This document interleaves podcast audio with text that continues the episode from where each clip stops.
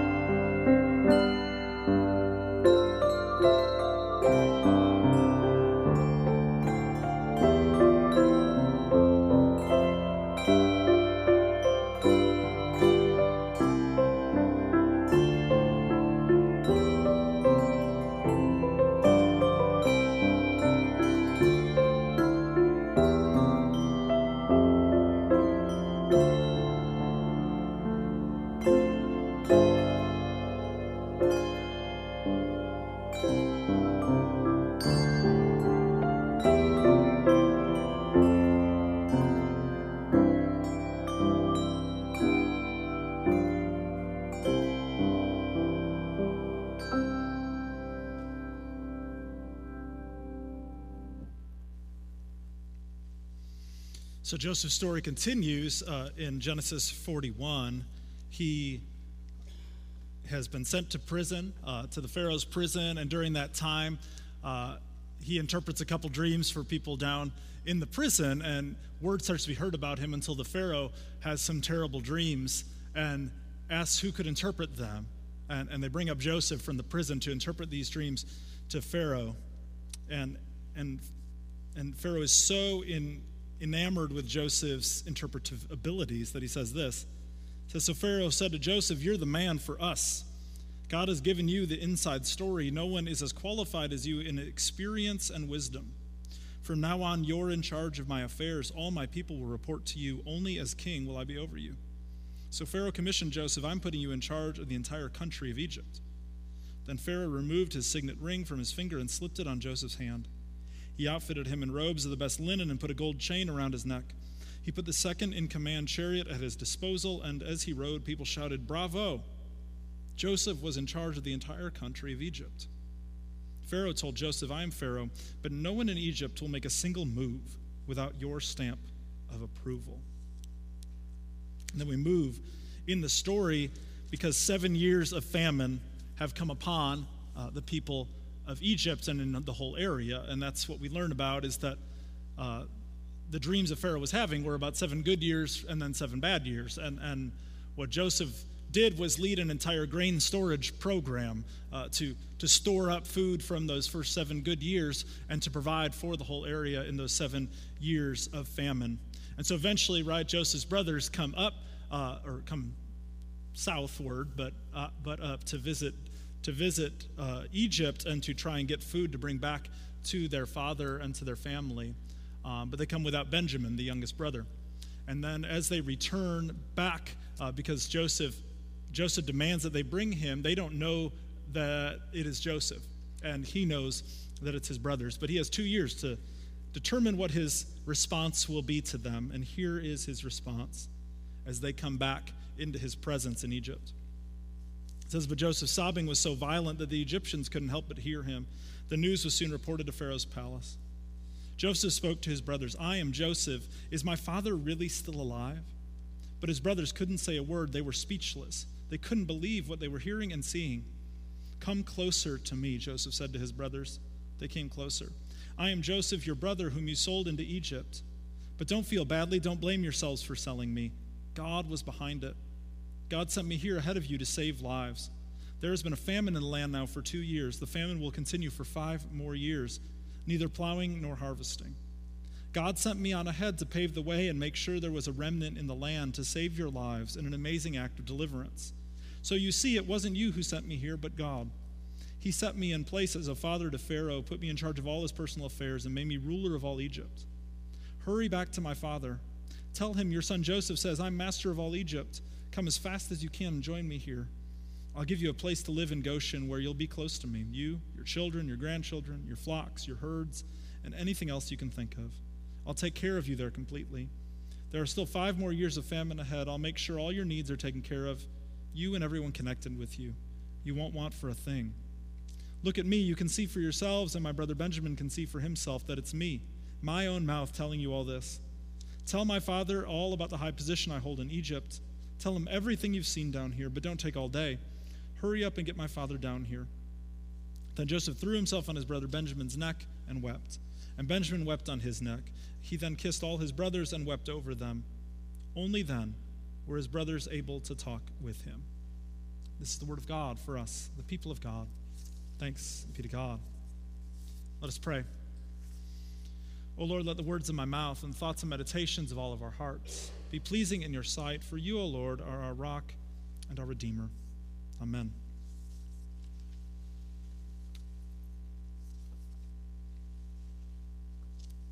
Estrangement is very real today. In a recent study in the last two years, it showed that 27% of people reported being estranged from a family member. And half of those estrangements were four or more years long.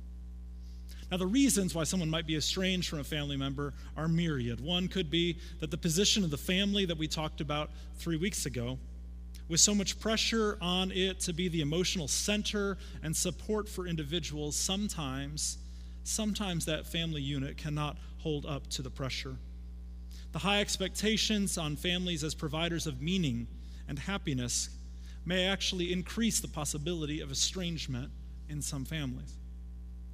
Another reason is an idea that is so particularly American. It is tied to individualism. Some adult children may estrange from their parents as a way of personal growth today.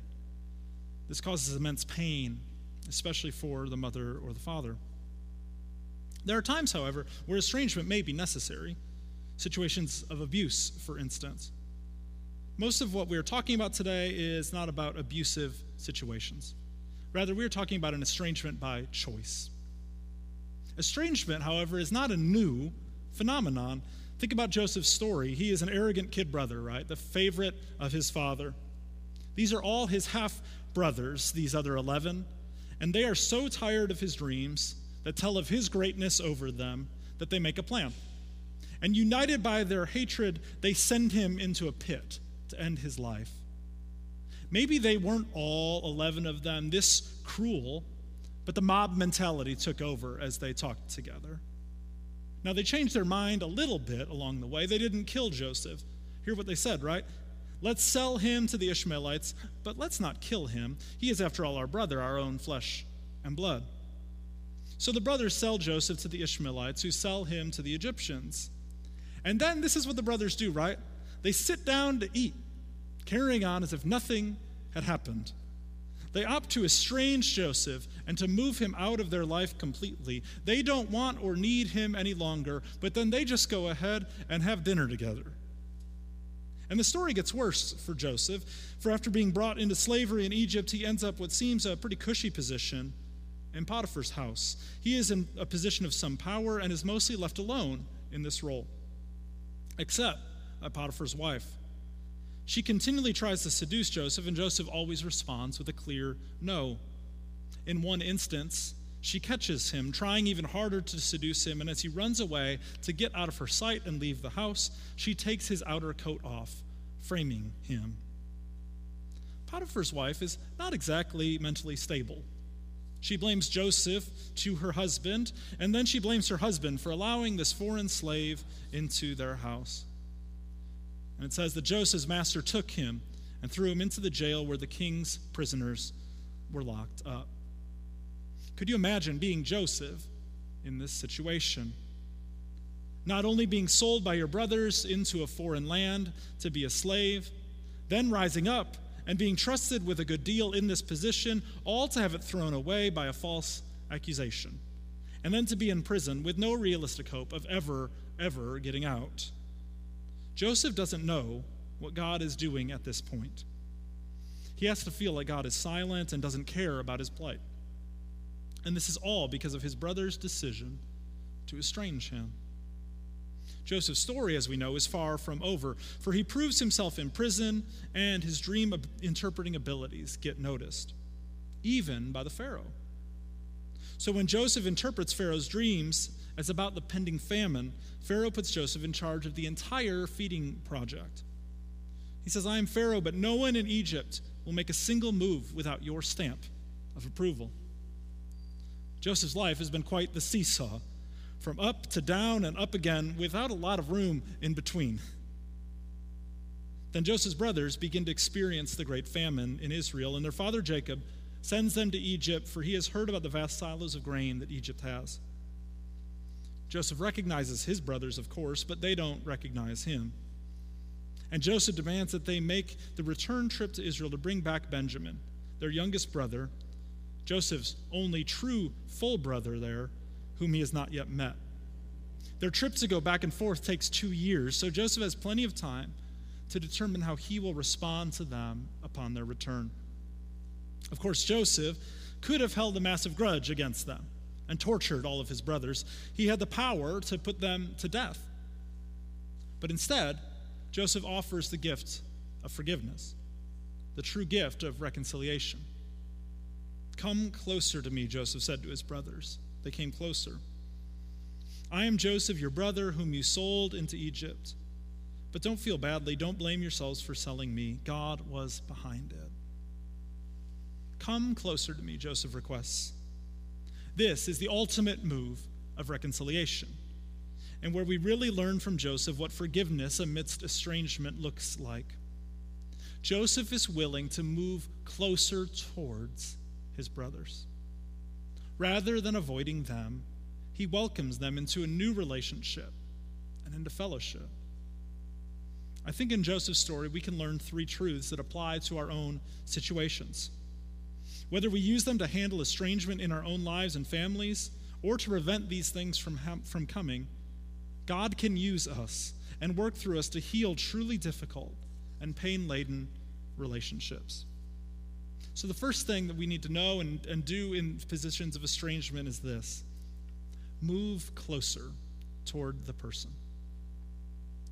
When we are hurt, when we are estranged, the last thing we want to do is move towards the person. An estranged relationship sort of follows the opposite of the laws of physics. When we are hurt, we move ever further away from someone, the distance increases. In many cases, adult children are estranged from their parents with no semblance of a relationship. While there are many reasons for this in our culture today, this also is not a new phenomenon. The parent in an estrangement situation like this feels awful. They're often hurt, ashamed, and hopeless.